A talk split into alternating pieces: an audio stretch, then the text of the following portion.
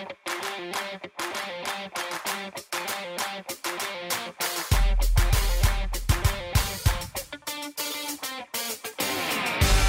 welcome you to another edition of the official Titans podcast. My name is Mike Keith. Amie Wells is here as usual. Hello, Mike. Hello, Amie. How are you? I'm fine, thank you. Dave McGinnis Hi, is Mike here. Keith.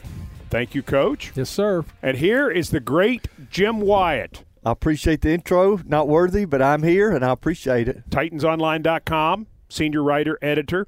We are excited about this edition of the OTP because we're excited about all of them, but we're especially excited because your questions through the OTPQs, which have been compiled by Amie Wells, tell people, Amie, how they submit OTPQs that we like to answer during the official Titans podcast. TitansOnline.com slash OTPQ. I go in, there's a form, I gather all of the questions, and then I ask them to you fine gentlemen.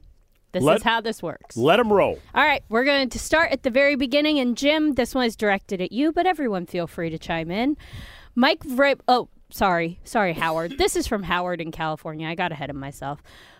Howard asks Mike Vrabel is taking on an additional role in the defense next season. How difficult is it for a head coach to be involved in game day play calling while still attempting to manage the game? How much of a distraction is that at critical moments within a game? Well, and I'm going to defer to Coach Mike. I'm going to let him jump in on this early because he, he knows that a lot better than I do.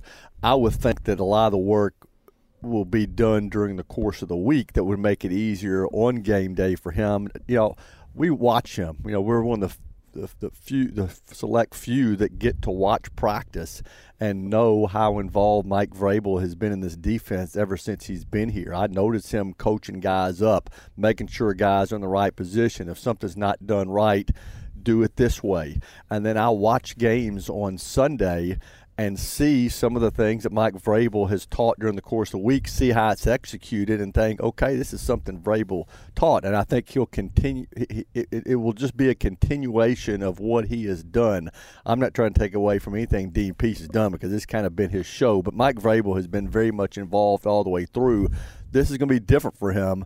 And uh, I'm going to let Coach Mac kind of explain that part of it. He he can so much better than I can. Well, I've done this. I mean, I, I've done this, but uh, your perspective, we have watched Mike Vrabel in practice, and he's he's involved in much more than the defense. I mean, we watched him do a lot of things hands on with offensive players, with defensive players, and and to your point about during game day, you know, Mike Vrabel is not one of those head coaches that stands on the sideline without a headset on.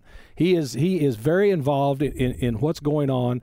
And you talked about the hands-on teaching out here. He's also involved in the hands-on implementation of game plans during the week. I mean, I haven't sat in any of those meetings, I, but I know that. I know that just by talking to him. I know that just by watching him.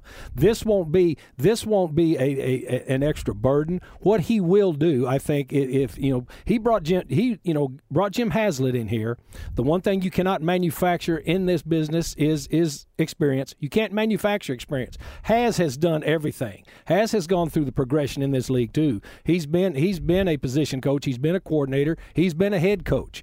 You know, I, I've been in the league. You know, uh, you know, has came up through. I've done a lot of things with Jim Haslett. He added a lot of experience to his staff. You know, which you've got to have. So he's got plenty of help, but he's also look these last two years, even with Dean Pees here, believe me, he's had a lot of hands-on to do with this. So his hands-on ability and his hands-on involvement will not change. Now it will be it will remain to be seen. And he may share this with us. He may not. As far as to who on game day is actually calling it play by play by play, we'll see how that works out. But this is not too big for Mike Vrabel to handle. I promise you. I've done it. Now, Mac, you mentioned Jim Haslett, and uh, Michael Hayes from Guntersville, Alabama, knows that you know every person in the National Football League. Pretty much, So, Michael. so he said, "What do you know about Jim Haslett? Do you know him personally?" Well, absolutely? I know him personally. You know, when he when he came into the league, you know, when we uh, when the when the combine first started, you know, now that they have they have so many of the extra quarterbacks they'll bring in to throw routes, you know, to the individual to, to individual drills. But we never did that. We we as assistant coaches would throw the drills. You know, that's why my arm's gone right now. But Haslett, myself, John Fox, I mean, a lot of us used to work and throw those drills together. I mean, I've known Has, you know, I knew Has as a player when he was in the league. You know, had a very good career at Buffalo. Uh, you know, very good career. Has, uh, who's Jim Haslett, myself, Gary Kubiak and John Fox all interviewed for the New Orleans Saints uh, head job at the same time. I mean, he's been a coordinator when I was a coordinator. I know I know Has very very well. Excellent football coach. Really really gets the game from all different levels. Uh, he's a lot like Mike Vrabel in the fact that he came up as a player, you know, and as as a significant player in this league. I know Has very well. He's getting you know what, and and and Vrabes knows him too. And what he's getting is he's getting an experienced football coach that has seen it from a lot of, of different angles. But as far as do I know Jim Haslett personally? Absolutely, yes, I do. And it's a big thumbs up to me on this hire.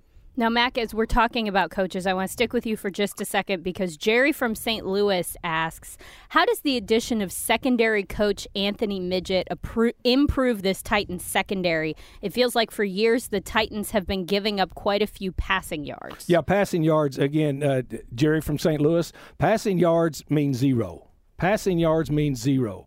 You know, touchdowns mean everything this defense, this defensive secondary, Kerry Combs did a great job with this secondary.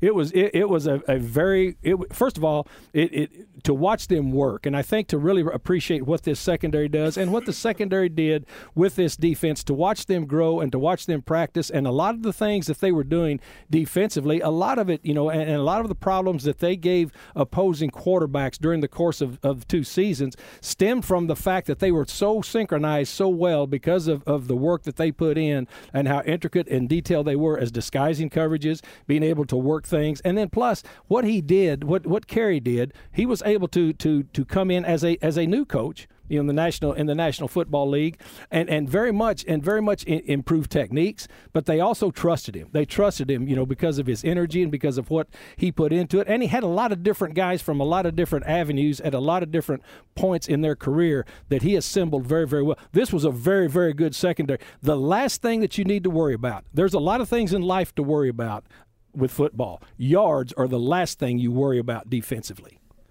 Jim, I want to switch over to you and talk a little bit about offense because we got a lot of questions about the offensive side of the ball as well.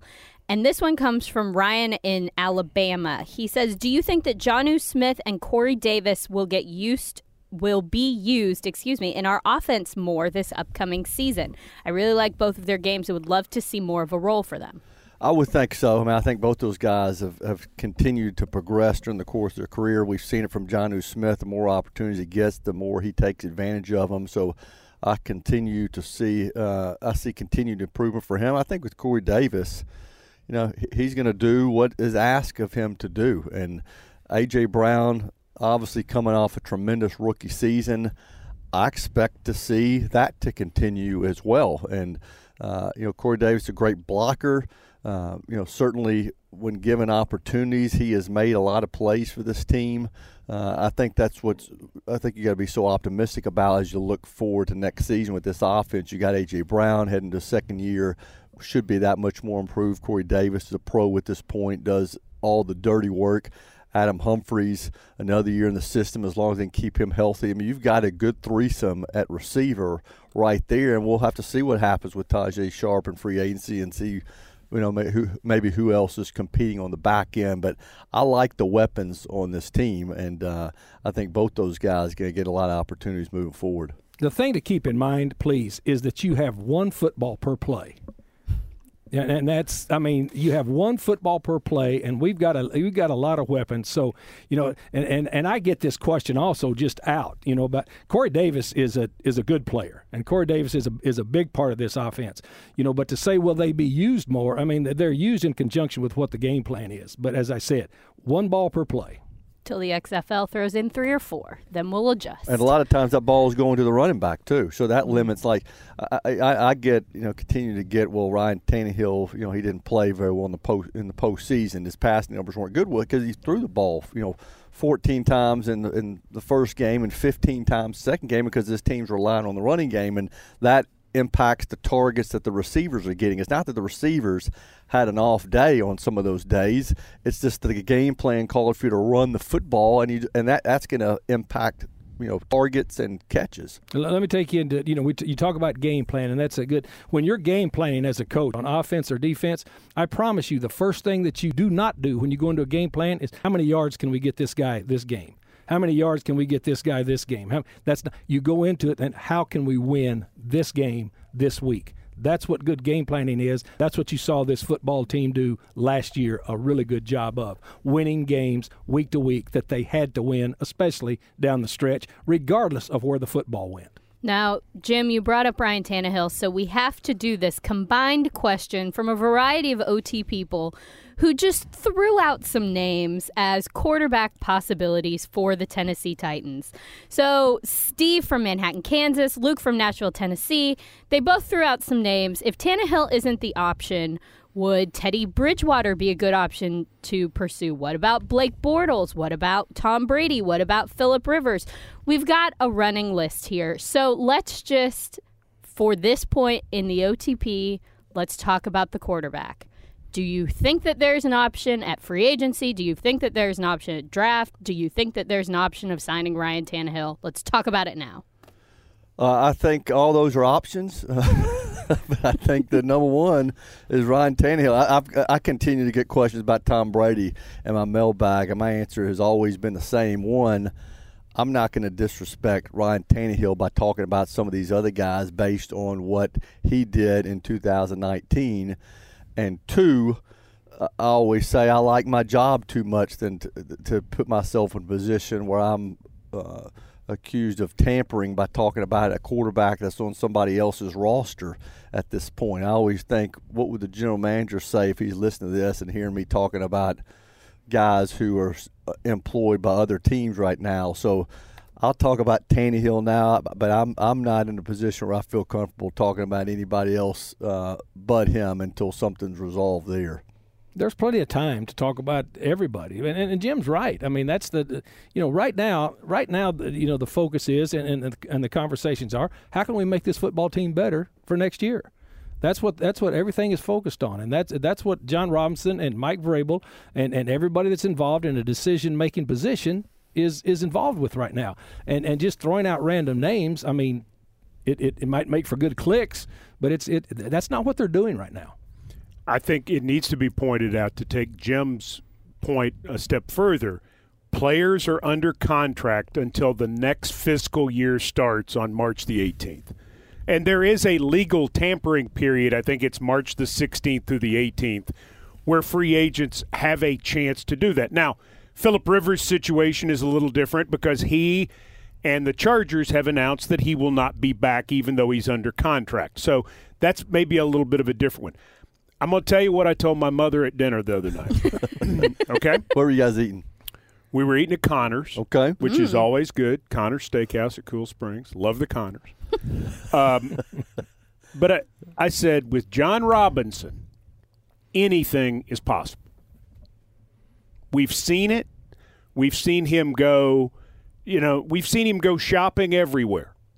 We've seen him go shopping at Fifth Avenue, Manhattan, you know, go to the fanciest stores. We've seen him shop flea markets.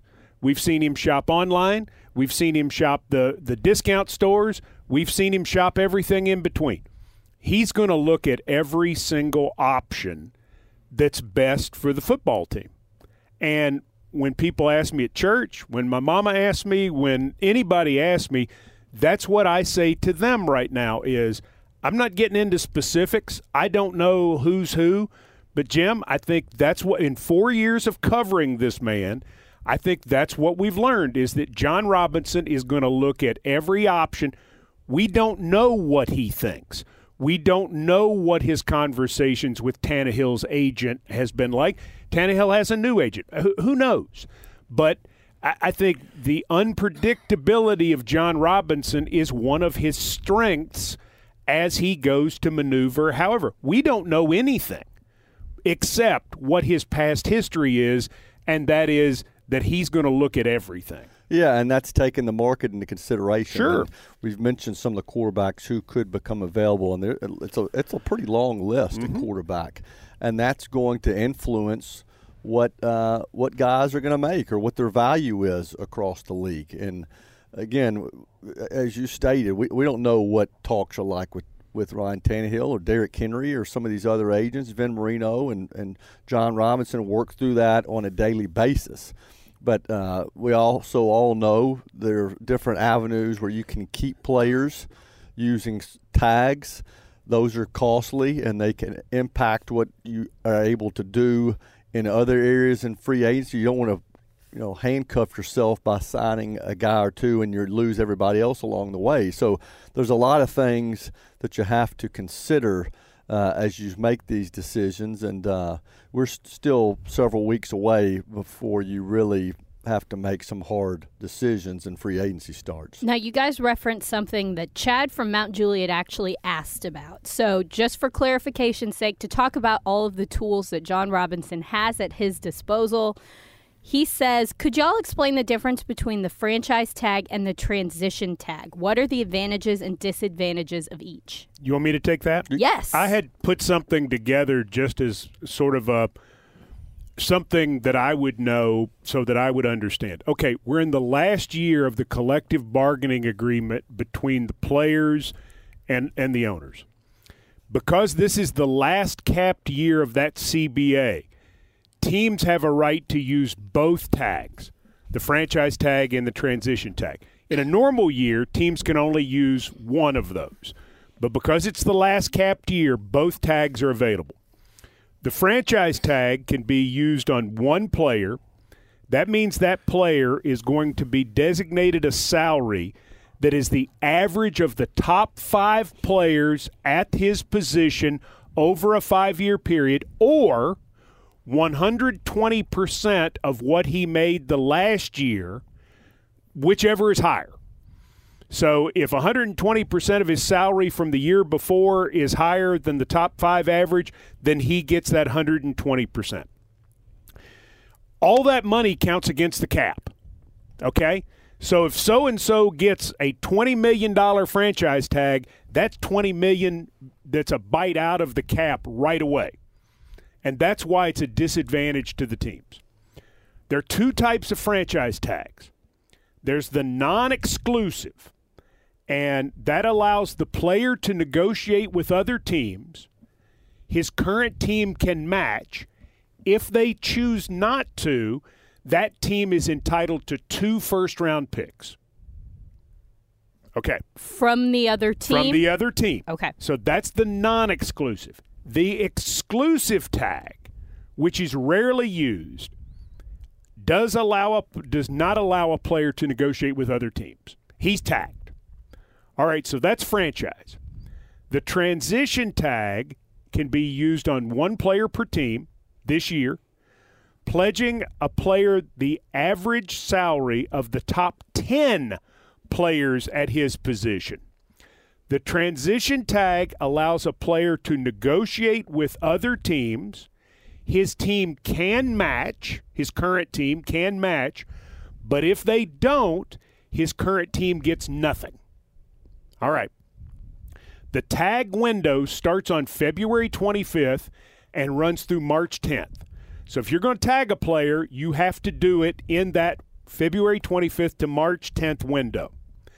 The league normally announces the official tag values at each position around March 1st. Here are the estimates for quarterback and running back that I've seen, and I'm just throwing these out based on different things I've read, but I think they're going to be pretty close. The quarterback transition tag number is going to be about $27 million. That's 27 million in salary for 2020. The transition for quarterbacks – is going to be about 25 million. For running back, the franchise tag number is going to be about 10.4 million. The transition is going to be about 8.6 million. Teams can use the tag. So let's say that team X tags their quarterback. They have until July the 15th to negotiate a new deal. So they could go ahead and slap the tag on their quarterback and can hold him in place, basically. And then they have until July 15th to make a new deal. If they don't by July 15th, then he's playing the year under whatever tag they have applied. So it's franchise, transition, and that's and that's how it works. And at this point, with no new CBA in place, and that could change, each team can use both of those this year when in a normal year they ca- they have to pick one. Let me Let me add one caveat to all Okay. of that. For those things, all of that, that you, that was a wonderful explanation. Thank Very that- that- thorough, right? No, Yes, it no, was. it's perfect, and that was beautiful. That's perfect. For all of that stuff to happen, the player has to sign the tag. Mm-hmm. They have to sign it because it, it, the the tag can still be put on a player, and they can refuse to sign it. That is also that is also in play. Mm-hmm. And tags can be withdrawn too. can't they? Absolutely, that that's a part of it too. And and with the new CBA, this is a question I don't know the answer to, and and you guys might. How many? let- Let's say this team wants to use the tag two years in a row without without a CBA in place. Do we know whether that's going to be? I think rules would theoretically apply right now based on what's in place. I mean, everybody is going with the theory that you're that you're that you've got to think about the rules that are in place now. But I think there's some understanding that some of these things are going to change. Yeah. So so teams are having to look at it as we've got to go with what we know right now because we have no choice to to know what's going to happen in the future and that's why the players decision about whether or not they are going to accept the offer and potentially put some caveats of the new CBA into the 2020 season you know that's all up in the air right now All right. Susan from Franklin. She said, I think that chemistry on this team is a big part of our success last year. That being said, how will we re sign all of our free agents and still have enough money to sign our draft picks? Jim? Well, I don't. This team's not going to sign all the free agents. I, th- I think you know, between un, unrestricted, restricted, exclusive rights free agent, I think it equals twenty-two. Um, now, I expect half of those guys back. I mean, maybe not even that number. Uh, and every year across the league, I mean, there's at least a 20, 25% turnover every season between new free agents and draft picks. So, uh, chemistry from one season to the next, I think you're able to keep some of it in place because you, as long as you have your core guys back. But it's, I think every year is kind of a new year, and you've got to uh, got to build that during the course of the off season and it, you know during the course of the season. Yeah, I'm going to build on on Jim, and and regardless of whether you have free agents or not, and the number, the percentage, Jim is higher than 25 percent. It's it's it's a little over 30 percent every year, regardless of how many free agents you have. That's the one thing that is a is a constant in the National Football League since since the free agency and, and you know came in. The free agency and the salary cap have made this a constant. It's about a 30 percent flip every year, so you're never going to have the same team year to year to year. That ended when free agency and the salary cap came in. Now, Mac, I'm going to stick with you because Richard in Virginia asks Is there a scenario where we have enough cap space to sign Ryan Tannehill, Derrick Henry, and Logan Ryan? Sure, you do. I mean, you do. I mean, you can you can maneuver you can maneuver the cap. Vin Marino was one of the best. I mean, these guys. Look, I've worked a cap before. I mean, I've cleared a cap. I mean, just you know because that's what I did. You know, when I was a head coach and you know when I was a coordinator and an assistant head coach was involved in these types of things. There are different. The the cap is. I mean, there's a there's there used to not be a floor to the cap that you had to spend to. There was only a ceiling. Now that once they put a floor in, and the floor is going to change too, as far as how much eh, you know what they call cash over cap that you absolutely have to spend per year. But there are a lot of ways that you can maneuver a cap as to where you can move money you know one place and another. And the and the biggest thing is is even with players on your team you can renegotiate and and and give them a chunk of their money and make it a signing bonus where you can prorate it out. There's a lot of things that you can do with the cap. So it's not just we have this pile of money we have this many players and once you reach zero you reach zero. You hardly ever reach zero in in essence. Now, Tony from New Zealand says, First off, I love listening to the show. It's the best way to get Titans news on the other side of the world. New Zealand is rather far away, guys. My question for you is At what stage can Jon Robinson begin negotiations with the Titans pending free agents? They've already started. Yeah, I mean, Can do I- it right now. Yeah, I think they probably got a lot of uh, lot of lines of communication that are being worked, uh, you know, as we speak, and uh, lot, and a lot of times these things don't get finalized until you get closer to a deadline.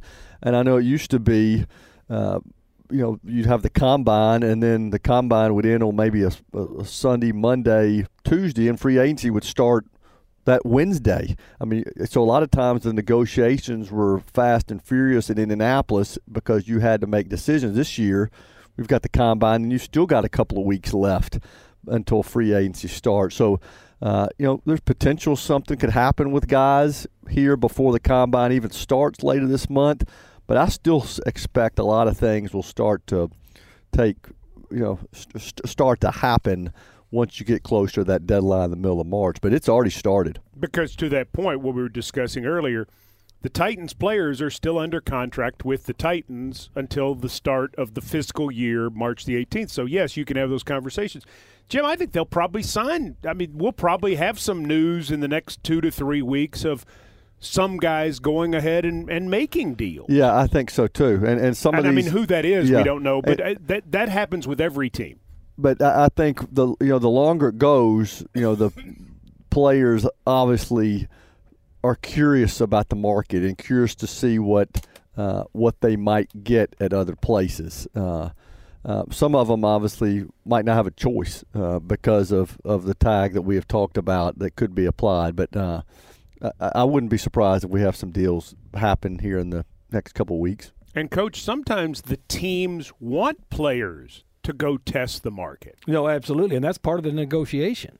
You know, depending on where on where the player is, depending on what the market is, as you said, Mike is is very. You know, sometimes that's part of the negotiation, and and and you will say that to go test it. You will say that to the player's representative. Go test it, and then you know, let's see if you've if you've reached you know a, an impasse. And, and I'm not talking about a hard impasse. I'm just talking about if you want to talk in generalities. Absolutely, that's part of the negotiating process. But that's also why, to both of your points, why the league has changed their calendar.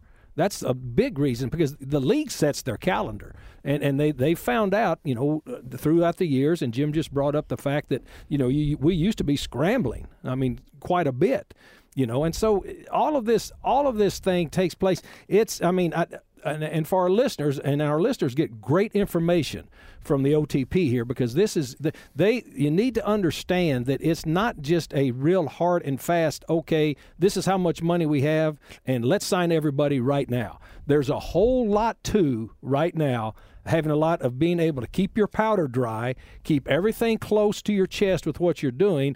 You know, when I first started in this league, Bill Tobin had a big sign in his personnel room, and the only thing it said was loose lips sink ships.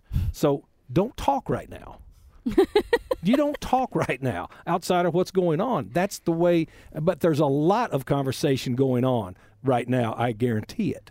All right, Mac, let's talk about some players on the defensive side of the ball. Sean from Bluemont, Virginia says, What do you think D'Andre Walker's impact could be next year after being out his first Sean, year? Sean, I like that. I like that question. Thank you very much because I think this is one of the forgotten players. And you know, he was on. He he, he was put on. I remember, you know, when when Mike Keith and I were doing the draft this year, and and we got down to that point, and we were both looking, and and and he asked me during the draft, who is here now at this point, you know, that we could use, and and this was one of the guys that we had pinpointed because of you know he's not a and I think at the time Mike is what I said was this is not a player that's that's got great height but he plays long he plays long. He's got you know and, and I really like the way that uh, I like the way he played and I thought that he would really fit into what Mike Vrabel wanted to do because he's a he's a high energy player. He's a player that they used in a lot of different positions. You know once they put him on IR I, and as you said I'm one of the fortunate ones with uh, the other three of you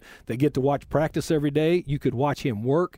Uh, you know I talked to him. I talked to him several times this year just coming off from his workout when I would be standing watching you know and you know said you know how's it going how do you do? I mean this guy uh, I was I was excited about him last year you know when we and right before he got hurt if you'll remember we had You one said of it on the OTP. yeah and I said this guy is, is is coming on because he's you could just see him you know start to work into what he is and and I'm I'm excited for him I'm excited for the club to see what he can do but I think he'll be a help Well, Corey from Ottawa, Canada, kind of has a follow up question to that.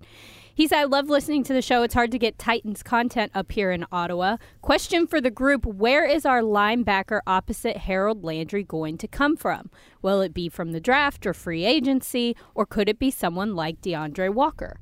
Group?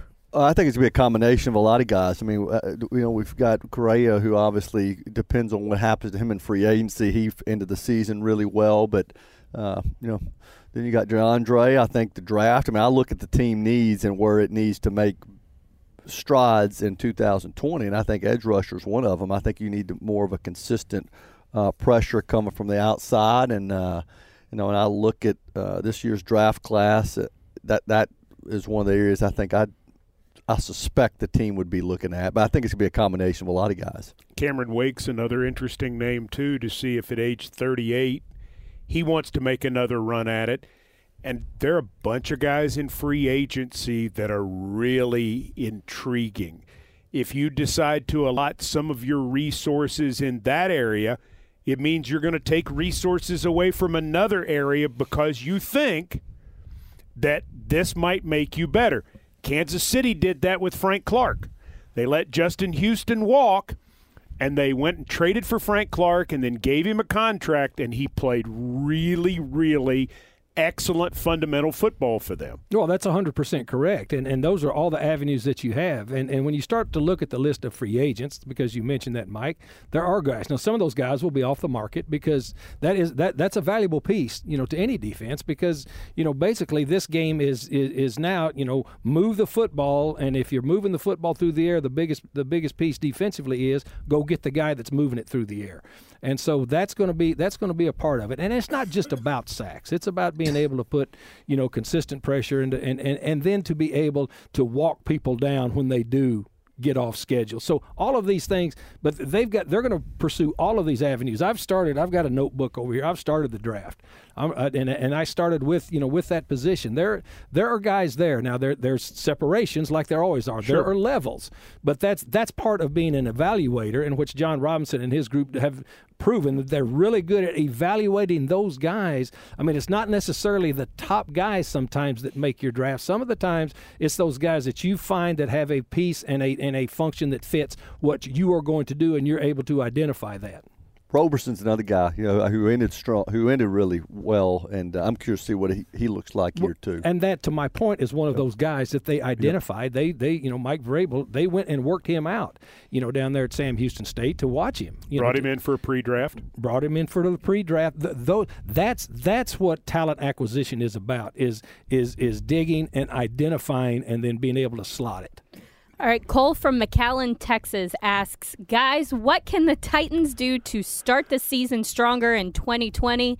Coach Mac, you seem excited about McAllen, Texas. You start us off. I love McAllen, Texas. I've done a high school clinic in McAllen, Texas, just for the record. Uh, uh, the Where is McAllen, Texas? right down there on the tip, Ah, down Of around Texas. Corpus. Corpus Christi. Okay. Yeah. So anyway, the thing, the thing that that and the, question was, what do you do to, to start? I mean, look, th- there's a long way. For, we don't even know who we're going to play to start out with, right? Okay, so I mean, you don't even know who who you play. So all of that stuff starts now with the talent acquisition. Then it goes through OTAs. Then it goes through you know once you do, once you find out who that who that opponent is, you know, then you then then you start to work towards beating that opponent because as we all know, and our listeners on the OTP know also, the National Football League is is is is really a collection of one week seasons.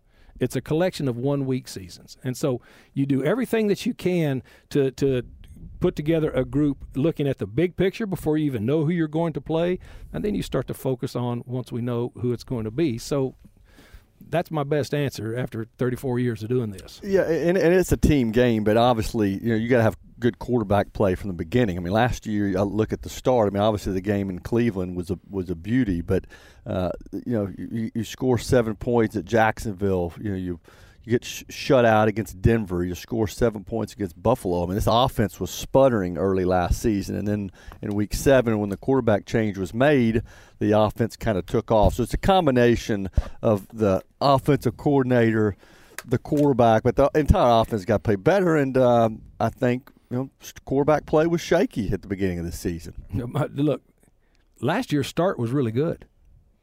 I mean, I think how, game. how excited were we after that started at, at, at Cleveland? After everything that had been made of Cleveland, I mean, so it, it's not how you start; it's how you play week to week to week that is so important because you talk about a, this. We, we just came off to me one of the one of the best runs that I've ever seen a team make in the National Football League. But it was a run at the end of the season, so you you can't differentiate between start, middle, and end. It all has to fit together. And as I said again, it's a collection of one week seasons. But it would be good to not start two and four.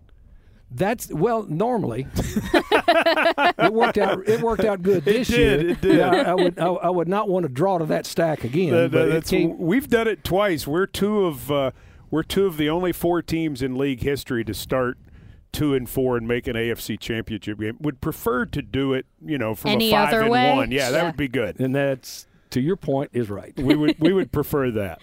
All right, David from the United Kingdom has an interesting question. He said Coach Mac had to have had a team that he cheered for when he first started following football. Then, as he moved jobs, his allegiance had to change. Do you still have a sore spot for a particular team, or do you just move on and forget? Is that is that sore spot or sweet spot? I Soft mean, spot. Soft spot. Is that s- s- sore? He's soft, in the United sweet? Kingdom. That may be Yeah, sore it could spot, be may anything. I can uh, say this without. I went to when when I when I was a when I was a, a, a junior and a senior in high school. I worked at a summer camp down in the Hill Country, uh, down around Kerrville, and I went to the Houston Oilers training camp at Schreiner Institute for two summers. Charley Tolar, that I loved the Houston Oilers. I did. I mean, it's amazing, you know, because you know I, I went, you know, I went there. Now, of course, everybody, a lot of people, everybody in Texas, you know, was a Cowboy fan. You know, the whole Tom Landry thing, and then I went to TCU, so I was right there going across. But my first training camps that I ever went to as a high school junior and senior was the Houston Oilers at Schreiner Institute in Kerrville, Texas. It was outstanding. So here I am sitting here right now.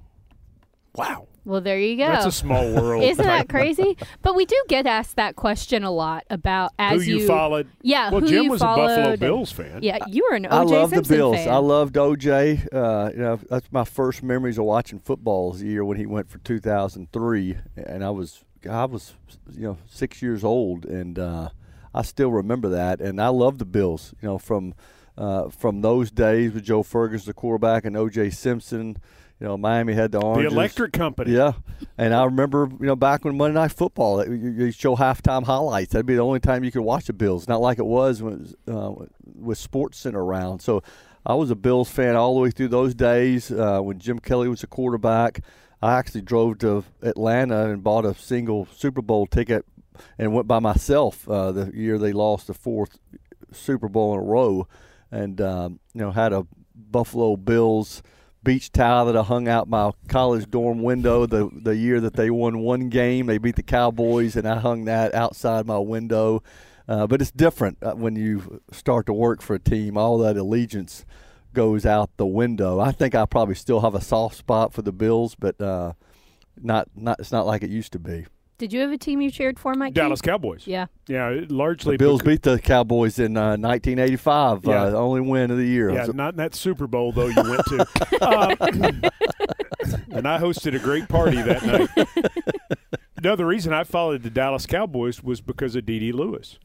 D.D. Lewis is from Knoxville, and he grew up in my family's neighborhood in North Knoxville, and went to my dad and mom's high school, and uh, they became Cowboy fans because of of him and. Another guy named Ron Widby, who was a football and basketball player at the University of Tennessee, who was a Cowboys punter. And so, yeah, I was a Cowboy fan. And don't tell, I'm, I'm glad I never had to say that in front of Mr. Adams.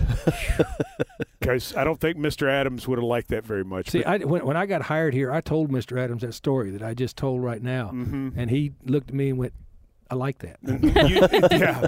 I was I was pretty good from then Well, on. that, that was one of the challenges for us. And I've, I've said this on a few occasions. I didn't know any Oilers fans. Did you, Jim? Can't say that. Did. I, did, I mean, and so we brought this team here that nobody really knew that much about. They there weren't a lot of players because when we tried to hire our first color analyst for Titans Radio, we said, okay, the the ultimate would be to hire a former Tennessee Vol who played for the Houston Oilers. That would be a great move. There weren't any. The Oiler, the only Oiler that, that played at Tennessee was a linebacker named Steve Kiner, who was kind of out there a little bit. Um, so we said, pretty good player. really good Yes, player. I- I- I know- really good player. A Yeah. little bit of a little bit of a different character, but he didn't live here anyway. But then we said, okay, Well, how about a former Vanderbilt Commodore who played for the Houston Oilers? That would make sense. There weren't any. There was like a punter, and he was like from the early '60s, or you know, there I mean, there wasn't anybody. So we said, okay. Well, how about somebody who played for any state school who played for the Oilers, uh, Memphis or TSU or or whomever? There weren't any. because the majority of the people who played for the Houston Oilers, they got the majority of their players from the Southwest Conference.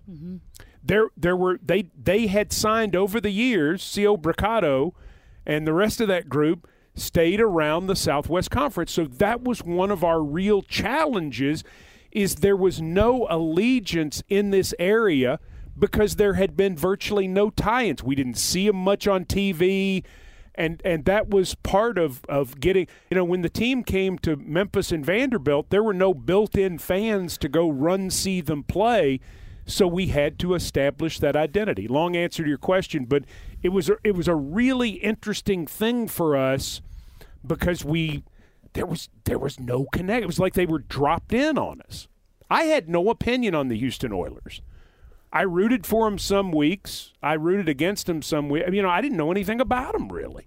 I knew Earl Campbell Yep. and Dan Pastorini, but you know, so in finding out more about their history and working for them this time, it's been really a lot of fun. You see, and I uh, again, But you're a Texas guy. I'm a Texas guy, and I'm probably one of the few that's been to their training camp in the Hill Country. I would imagine. And also, then when they moved, they moved their training camp to San Angelo, Right? and and, and San Angelo is like 80 miles from where I grew up, and so, yeah. I told Mr. Adams all this. built I told Mr. Adams all this when, when he hired me. Here, I did not tell him my story. and he liked it.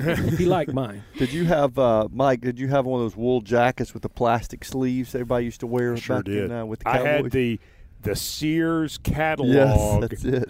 Uh, my brother and I had bunk beds, and we had the Sears catalog NFL curtains and sheets and comforters with all the NFL teams.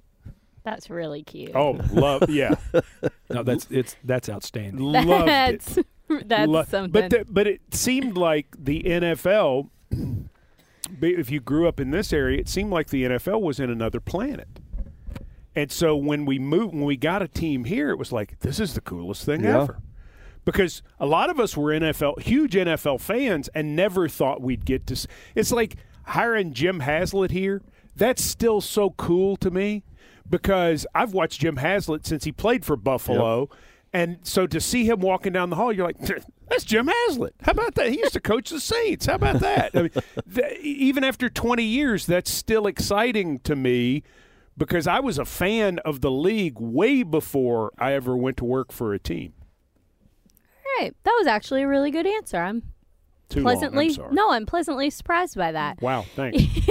Here's Bo from Big Stone Gap, Virginia, and he asks, Home of Thomas Jones, former NFL running back. "Yep, Former Cardinal running back that Coach Mac drafted. Oh, you Well, drafted Thomas that. Jones. Yes. How about that? this world is getting smaller and smaller in For here. Big I tell Gap. you what." What did you guys, especially Mike Keith, think of the XFL kickoffs, given that the XFL just became a real thing? and We got our first weekend to experience all of that. Kind of liked what they did. 91% of their kickoffs were returned as opposed to 36% of NFL kickoffs. I want to see more. I want to see how teams scheme it to see if they can break anybody loose because of, of the setup. I, I think it's safer, which is good. I think it's a way to potentially keep the kickoff in the game and have it be a football play instead of 64% touchbacks. So yeah, I, I thought it was good. I thought the I thought the XFL overall was pretty good. I I, I watched almost an entire game on Saturday. I watched all four games. Did you really? Absolutely. I had one TV going watching them, and had the other one going doing the draft. And the, the Max a junkie. the We thing- can't turn him off. But uh, the first person I thought of, all seriousness, which you know how serious Coach Mac is, all it, uh, was Mike Keith on the kickoffs. I liked that kickoff. I like what they did. I did too. I like that concept, and it makes sense. And you start talking about if you'll notice, I mean, because I I started watching that for most all of every one of them. They tried to run a sideline. The the, the, the returner went to the sideline to, to try to take away the numbers to reduce the numbers. So I think to your point, what you will start seeing is you will start seeing some turns, you know, as to where they will try to. But I like that. I I I, I like that part of it. I thought of you immediately. It's first I said I hope my I knew you would be watching. It's I a said- better football play than a touchback. and and I agree with that one hundred percent, Mike. And again, that's my complaint about the whole kickoff thing is I don't want to see guys line up and the kicker just kick it through the end zone. That's a waste of my time. But I thought of you immediately when that thing started, and the, the XFL stuff. uh, Nice job. They did a good, they did a good. The production of it was good. And here's the other thing that you can tell. I mean, you can tell money when you see money. It's got money behind it. You could tell just with the production. Of Well, that and they're not, and, and Oliver Luck came out and said this, their commissioner. They're not trying to be the NFL. No. They're not trying to compete with the NFL. They're not doing what they did the first time around with, you know, some of the silliness and stuff like that. Which I mean, I'm I'm all for silly sometimes, but th- this looked like just good football. I I enjoyed it. I'm going to be interested to see how the ratings keep up before we get to March Madness. You know, that's their challenge is they've got to do well in February because when basketball starts to get serious and baseball starts coming around and then they have competition, can they get a niche established before that happens? But week 1 I thought I thought nice work. And on TV, I thought they did a great job. Yeah, and I flipped through. I can't say I watched games from beginning to end, but I probably watched a good, you know, parts of at least I think three games, and I was entertained too. I, mm-hmm. and I like the kickoff from a safety standpoint. It's much better. You don't have mm-hmm. guys sprinting down the field. And you don't have those high impact collisions. I was surprised more people didn't go for two instead of going for one. A lot of the one point tries, you know, were not successful. I think I'd go for two every time. I would go for 2 as well. help your help your odds. And uh, uh, so I'm surprised more teams didn't do that. I'll be curious to see how that goes moving forward. All right, Marty from Scotland, real quick, was asking Marty from Scotland. Marty from Scotland, like the country. Like the country, yeah, Okay. not like Scotland, Tennessee. Is that a place? Yep. It's over by Bucksnort. Yep. Very close to Bucksnort. Scotland, the country. He asked, "Do any of you have any Scottish connections in your family?" Yeah. Keith Scotland. There Keith. Plaid. I mean, yeah, we're Scottish. Are you like Scottish royalty? No, no, no, no. Uh, Keith Scotland is well known for uh, wool. shepherds. Most of the most of the people there are shepherds. That seems about right. See, that is the only type of information that you could get on the OTP. I I'm know. dying to go to Scotland to meet my, you know, meet my ancestors because that's a real. Jim's looking it up right now. Jim is googling it. That's a hundred percent a real thing. Yes. You Well- talk about doing that, Mike, and that's a cool thing, and you need to do that because you know I'm Irish, and I went to you know I went to Ireland to do that. That's a cool thing to do. It. Yeah, I'm very interested to do it. It, it's it's a cool thing to do. Well, there you go, Marty. Marty, Look him up when you stay get over with there. us there on the OTP. We're talking. I'm I'm talking to my guy Marty. There you go. All right, this is the last question. You guys are going to think I made this up, but I really didn't. It came through the line, titansonline.com slash OTPQ. Andy from Brentwood, Tennessee says, I am suffering from some serious Amie Wells Wonders withdrawals. What happened to it? What's gr- What's Brewing is a great segment, and it's awesome to hear from all of you. But AWW gave us an insightful and sometimes eerily dark look inside Amie's brain. Mm. Why not do both segments? Also, there's a caveat. Amie is definitely not paying me to say this just so that she can get a solo segment again. The people want to know. Don't you think Amie Wells Wonders became what's brewing? Well, yeah, but you all are involved. Amie Wells Wonders was just me. But you're the one that came up with what's brewing. I did. And I expanded it to the masses.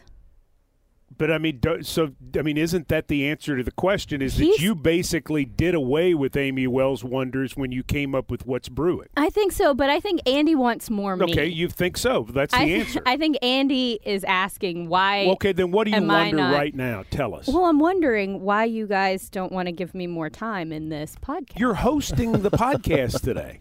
I'm just giving the people what they want. What was my It- man's name from Brentwood? Andy. Andy, I, the consensus at this table right now, I just took a vote. everybody loves Amie Wells Wonders. There it is. it came through. I am Everybody? just I am just the conduit. I'm the one asking the questions of the OT people. And you guys get a great job. And if people want to ask their questions, again, tell them. I mean, this is not the Jim Wyatt mailbag. No. The- no, this is different. It's totally different. Jim, is there anything in here you would like to steal for this week's mailbag? A lot of great questions in there. There were good Yeah. questions. A lot of good ones. Uh, I really like the OT people. Yeah, I, like do too. this.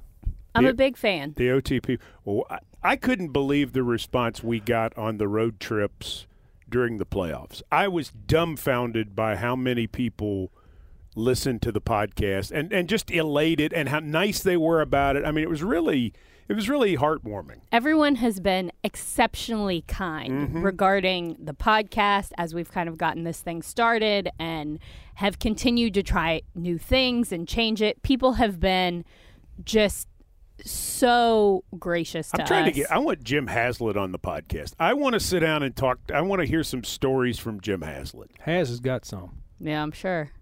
Well, he's a former linebacker, Has has so got that some. that's you start there. Yeah, I just hope he doesn't tell any concerning he and I both. He's a really good football coach, though. And I, he is good dude. when Jim too. told me, he's like, "Hey, I think it's Jim Haslett." I was like, "Seriously?"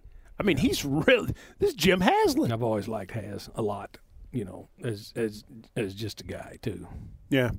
Well, and he he fits the head coach's kind of mix, He's a ball coach. right? What more can you ask for?